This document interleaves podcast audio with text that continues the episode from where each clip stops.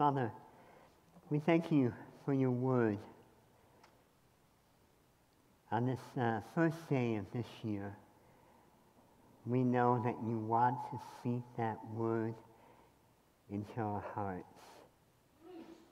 That it would be better than gold, like honey to taste. It is how you want to encourage and warn your servants. And when you know in your words, in those words, there is great reward. So, Father, we pray, and I pray, that the words of my mouth and the meditations of my heart, Lord, will be acceptable in your sight. O Lord, my rock and my redeemer. Amen. I want to encourage you to open your Bibles to Zechariah, and um, or if you have the ESV journal, Zechariah just before the New Testament starts. You have Matthew, then you have Malachi, then you have Zechariah. Well, Happy New Year. I think this is a great message to preach um, in the new year. And I, if you're keeping score, the title of the message is Not Home Yet The Journey of the Scattered. Okay? We are closing, getting close to the end of our series on Zechariah, which is we, we entitled Good News for Disappointed People. So as we go in our passage today, I want you to think about some notable journeys, notable adventures. Um, you know, in America, we have the journey of Lewis and Clark. That might be known to you. Um, but in this group, I really think the journey of Frodo and Sam probably is more uh, familiar to you from the Lord of the Rings. You know, you remember in that journey there was the breaking of the fellowship and the shattering of the people, right? And then Sam and Frodo, they continue on this journey to Mount Doom, right, to put the ring of power into the fires. We don't have time to go through all the trials and tribulations, but I think their journey is actually a good, a good picture of this text this morning. How the Lord is going to refine us, to test us on our journey. And it just so happens that at the end, we witness the return of the king, right? And given riches and honor, right? And just like Frodo and Sam, we go home. Not the bag end, but to heaven. So this is a promise of good news to a disappointed people. So our passage today, it builds on Christmas Eve. Now, if you weren't here. Uh, Jeremy preached on chapter 12, 11 and 12, and especially 12, verse 10, where the Lord says, quote, I will pour out a spirit of grace and pleas of mercy so that when they look on me, on him whom they have pierced, they shall mourn for him. So today, we're going to learn more about the one whom they have pierced. And then we're going to see the adventure of the people of God. So first, we'll look to the, the far future, which is the cleansing continued in verses 2 and 6. Then we'll come back to what I would call the near future from Zechariah's point of view, which is the shepherd struck and the sheep scattered. Then we'll move back to the future, back to the far future on the way, the journey of the sheep. So let's hop right in. Let's look to the far future, the cleansing continue. In our passage, we see once again, he says, on that day. Now, in 13.1, on that day, that refers to the day of Jesus' crucifixion. But in verses 2 and 4, that day of the Lord, that day refers to the day of the Lord. On that day, the Lord will bring everything to consummation. On that day, he will establish the kingdom on the new earth. New heavens and new earth, full of glory, perfection, and he will vanquish his enemies. So in verses 2 to 6, the Lord will cleanse the land on that day of all idols and false prophets. If you remember, it is actually the sins of idolatry and false prophets which led Israel into exile in the first place. The Lord shows how serious He is about this. Whether it's a metaphor or not, parents will be called to kill their sons, to actually pierce them. So in 13.1, we saw that the fountain would be opened, right, to cleanse the people of God from sin and uncleanness. This is a cleansing of the heart and action that takes place on the cross.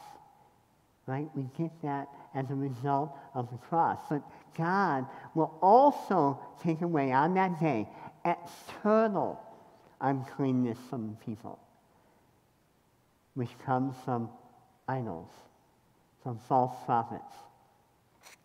So Zechariah is looking forward, right? There still will be idols and false prophets in Israel during Zechariah's time, and it's still a reality today. But on that day, on that day it will be different. Revelation 21, 27. But nothing unclean will ever enter it, the new heaven and new earth, nor anyone who does what is detestable or false, but only those who are written in the Lamb's Book of Life. Do we have false prophets today? I think so. And I think Cormac McCarthy, if you're familiar with him, he hints at this present social construct in the book The Road. Now, if you haven't read The Rose, okay? Now, Cormac McCarthy is a is an atheist recluse. But he says more about God, I think, in some of his thoughts. So the road, you should put that on your reading list, or they actually made a movie of it, so he more for that. So here's what happened in the road. It's the story of a father and son that are traveling in a post-apocalyptic time of devastated earth. And they're traveling on a journey to get to the ocean, to get some reward because there is no power and there's nothing. Okay? And the dialogue is amazing, but they come, they come across a man, an old man, half blind, half starved. And the son wants to give him some of their food. They don't have much. Dad, Daddy, give him food. And so they finally give him something to eat. And the following conversation goes on. The father watched the old man. How would you know if you were the last man on earth? He said. Well, I don't know. You just would know it. You just see it.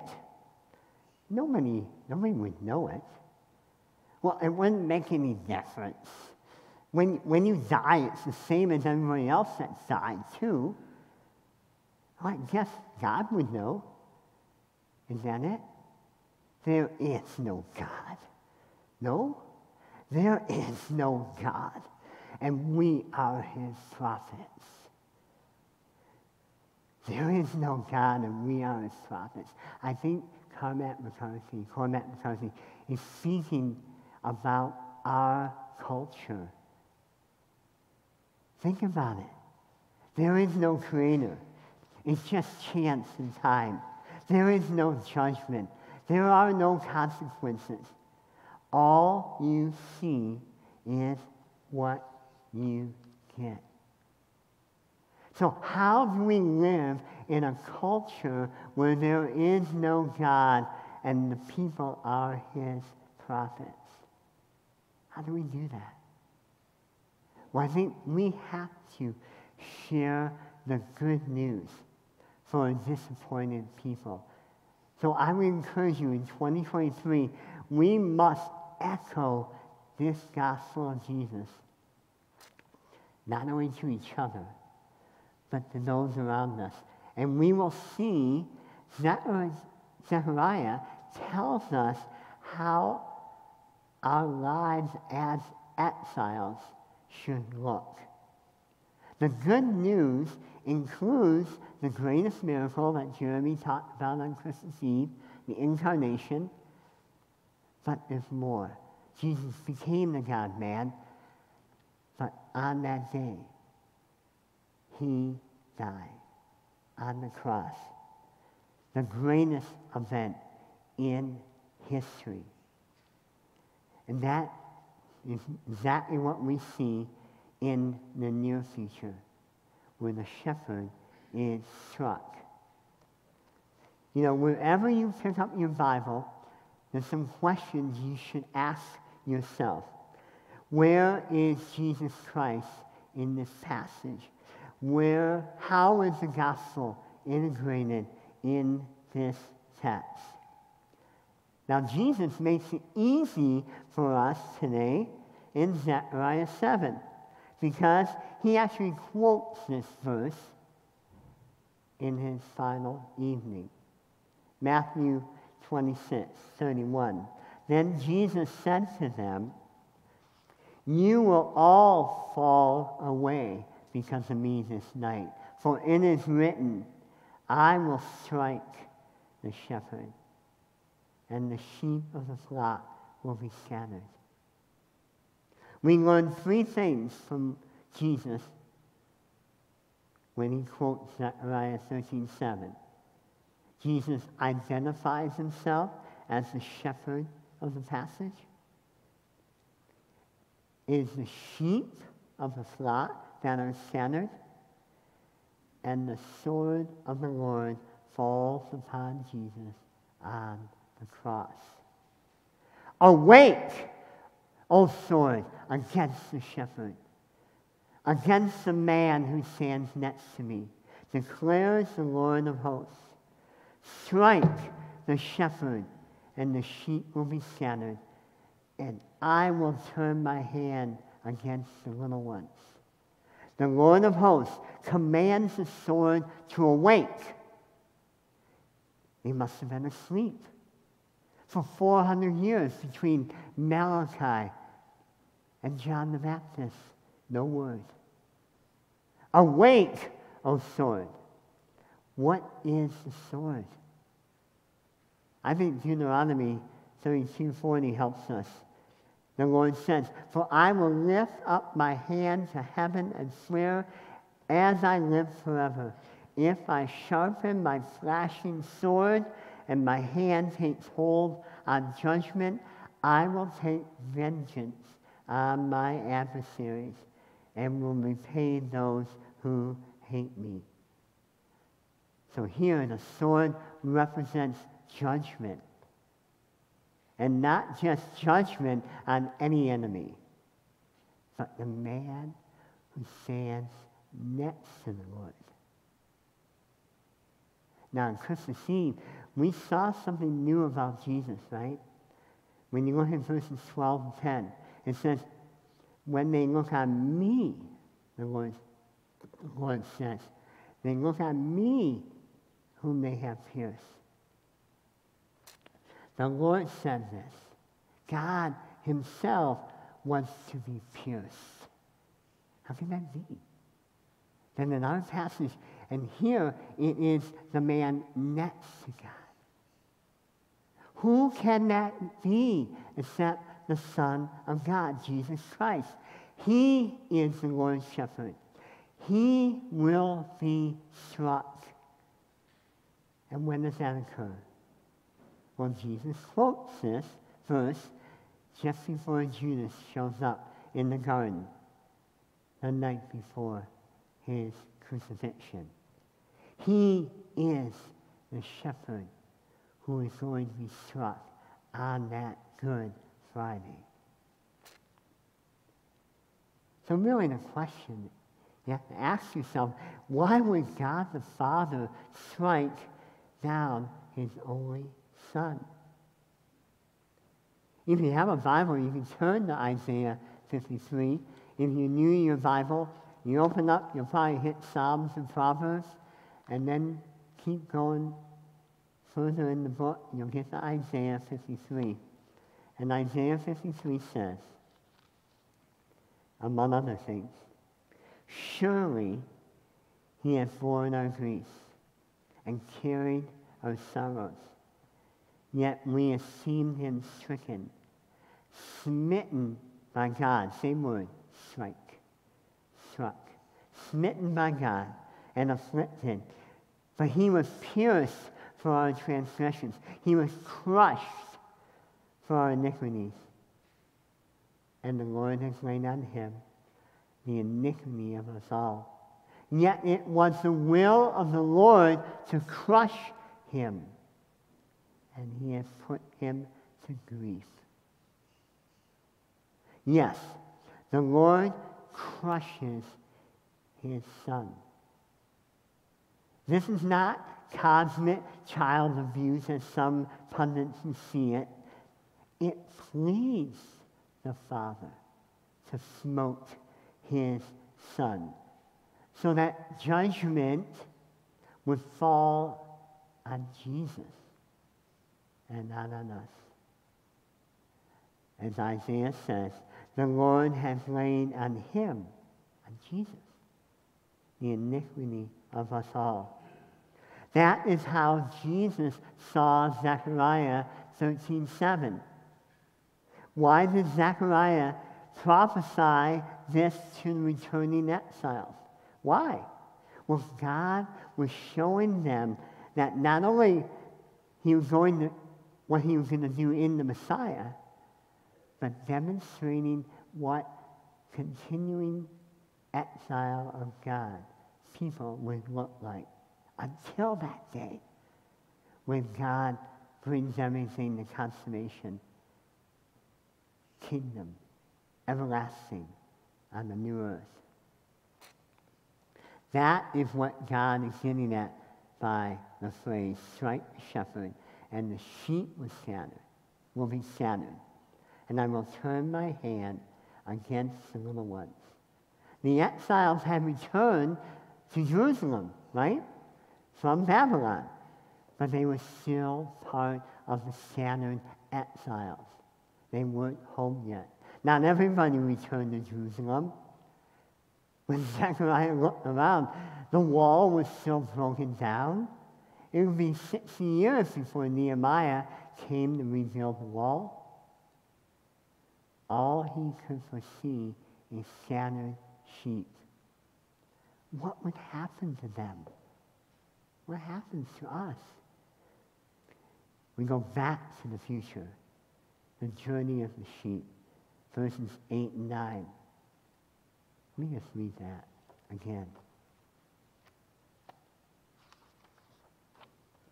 In the whole land, declares the Lord, two thirds shall be cut off and perish, and one third shall be left alive. And I will put this third into the fire, refine them as one refines silver, and test them as gold is tested. I'll stop there sneak peek. See, what happens, we live in a Walt Disney world, right? Even though Disney, Walt Disney died in 1963, I think, we live in this world where they live ever happily ever after. You know the storyline, right? The, the king is exposed by an evil enemy. The king makes a comeback. He vanquishes an enemy, marries a beautiful princess, and they and the people live in the kingdom happily ever after. Right? We don't live in that world. We live in a world that is full of pain and disappointment. And in this passage, we see that those who are left alive from the one third, the one third, they actually don't live happily ever after, but they face trials and tribulation. I will put this third into the fire. Who's the third? The sheep. And refine them as one refines silver, and test them as gold is tested. So the first question you get are you a sheep? Or are you part of the two thirds? If I had time, I would take you to Matthew 7, you know, and talk about the wide road and the narrow road. But we don't have time this morning because I want to get to other things. Are you trusting in Christ this morning? Do you hear his voice? Have you ever repented and put your trust in him and believed the gospel? That's what it means to be his sheep. Now, in Hebrew, a little Hebrew lesson, and I'm not an expert, okay? But in Hebrew, when they want to emphasize something, they don't put an exclamation point, but they repeat the word. So in this passage, he says, I will refine you, and I will refine you. I will test you, I will test you. Refine, refine, and as silver, testing and testing as gold. And this is a common theme. Isaiah 48:10 says, Behold, I have refined you, but not as silver. I have tested you in the furnace of affliction. You know, they, whoever they is, they say that when the dross is gone during the refining process, he, he knows, the refiner knows it's gone when he can see, he or she can see the reflection in the metal, right? In the silver, in the gold. See, the Lord is refining us until he sees himself in the gold. My daughter Jenny shared with me a book a few weeks ago called Hinds' Feet on High Places. It's by um, Hannah Hunnard, Hurnard. And it's kind of one of these books that's in the tradition of Pilgrim's Progress. It's an allegory, right? The main character is much afraid, and she commits to follow the great shepherd to the high places. And in her path to the high places, she is given two guides sorrow and suffering. At one point, she finds herself through a desert is a detour, which really discourages her. And the shepherd, she calls out, the shepherd teaches her about this path. And what he says is really interesting. Much afraid, he said, the shepherd said, all my servants on their way to the high places have had to make this detour through the desert. It is called the furnace of Egypt and the horror of great darkness according quoting Genesis 15. Here we have it learned many, here they will learn many things which otherwise they would not have known about. Abraham was the first of my servants, he continues, to come this way. Then Joseph, with tears and anguish of heart, and looked upon it too, and learned the lesson of the furnace of fire. Since that time, an endless succession of my people have come this way. They came to learn the secret of royalty, and now you are here, much afraid. You too are in the line of succession. It's a great privilege. And if you will, you will, you may also may learn the lesson of the furnace and of the great darkness just as surely as, as they did those before you. And then the shepherd added, My rarest, my rarest and choicest jewels, and my finest gold are those who have been refined in the furnace of Egypt. And he sang one verse from a little song. I turn my hand upon thy heart and purge away thy dross. I will refine thee in my fire, remake thee at my cross. Let this be an encouragement to us as we face trials and uncertainties, disappointments and heartbreaks. The Lord Himself is refining us so that we can reflect more of His image. It's not easy. Not easy. He's burning all dross. Everything that doesn't look like Him. But this is a promise for disappointed people. Many here, I know, have severe troubles in the past year, and the Father, from 2 Corinthians 1, the, the God of all comfort, He wants, He sees us, and He comforts us in our affliction, so that we can comfort others. So what is the purpose? Why, why is God doing this? What is the end goal of all this refining and testing? It's the recurring theme of covenant and promise. Look at verse 9 at the end. They will call upon my name, and I will answer them. They, I will say, they, they are my people. And they will say, the Lord is my God. Here we have the promise of answered prayer, which is a sermon in itself. Here we have the promise of being God's people gathered. You know, I wonder if Peter the Apostle had Zechariah 13 in mind when he penned the words. 1 Peter 1 6.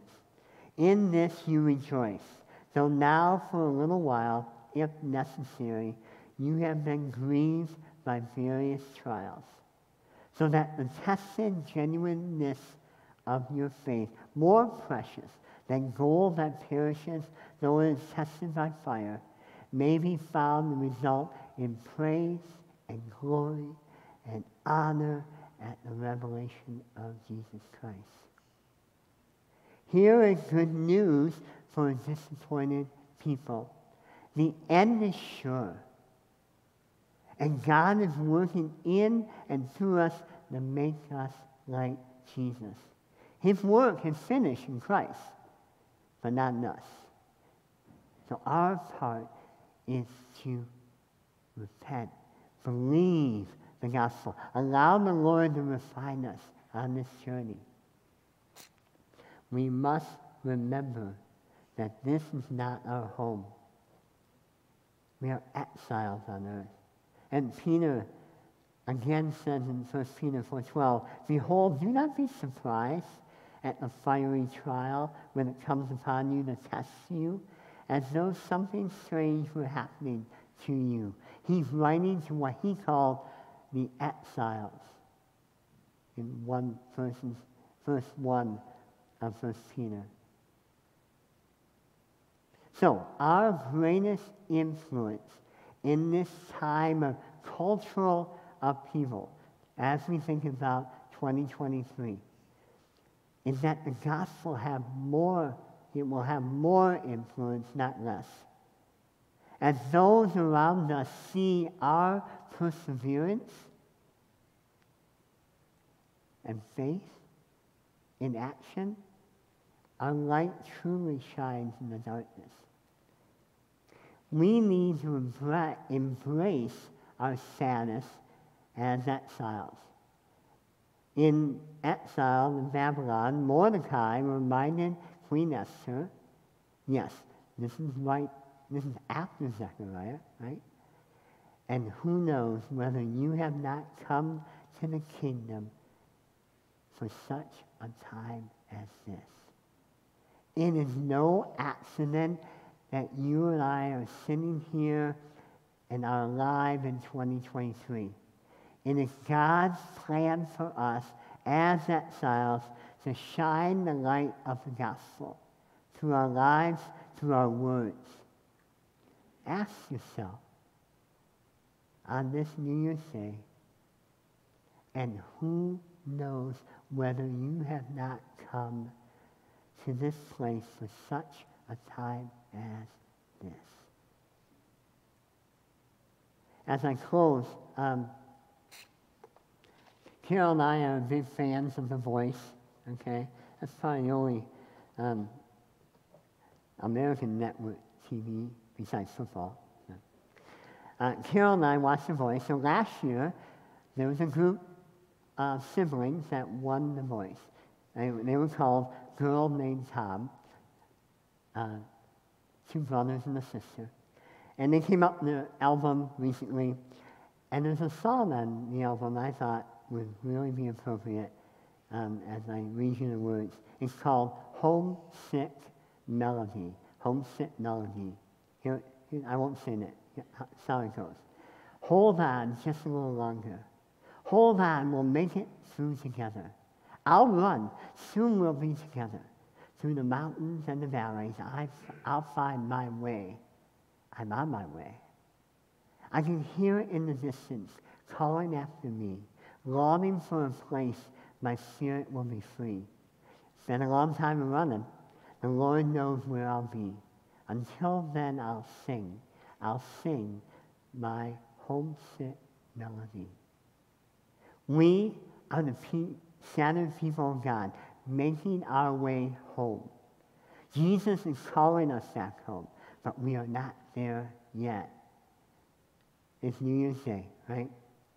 Some of us are in anticipation of a new beginning. Some are dreading with anxiety what waits around the bend. When you're anxious or anticipating joyful or fearful, I want to give you good news. We have the promise of Zechariah from the Lord. They will call upon my name. I will answer them. I will say, They are my people. And they will say, The Lord is my God. Hold on just a little longer. Hold on, we'll make it through.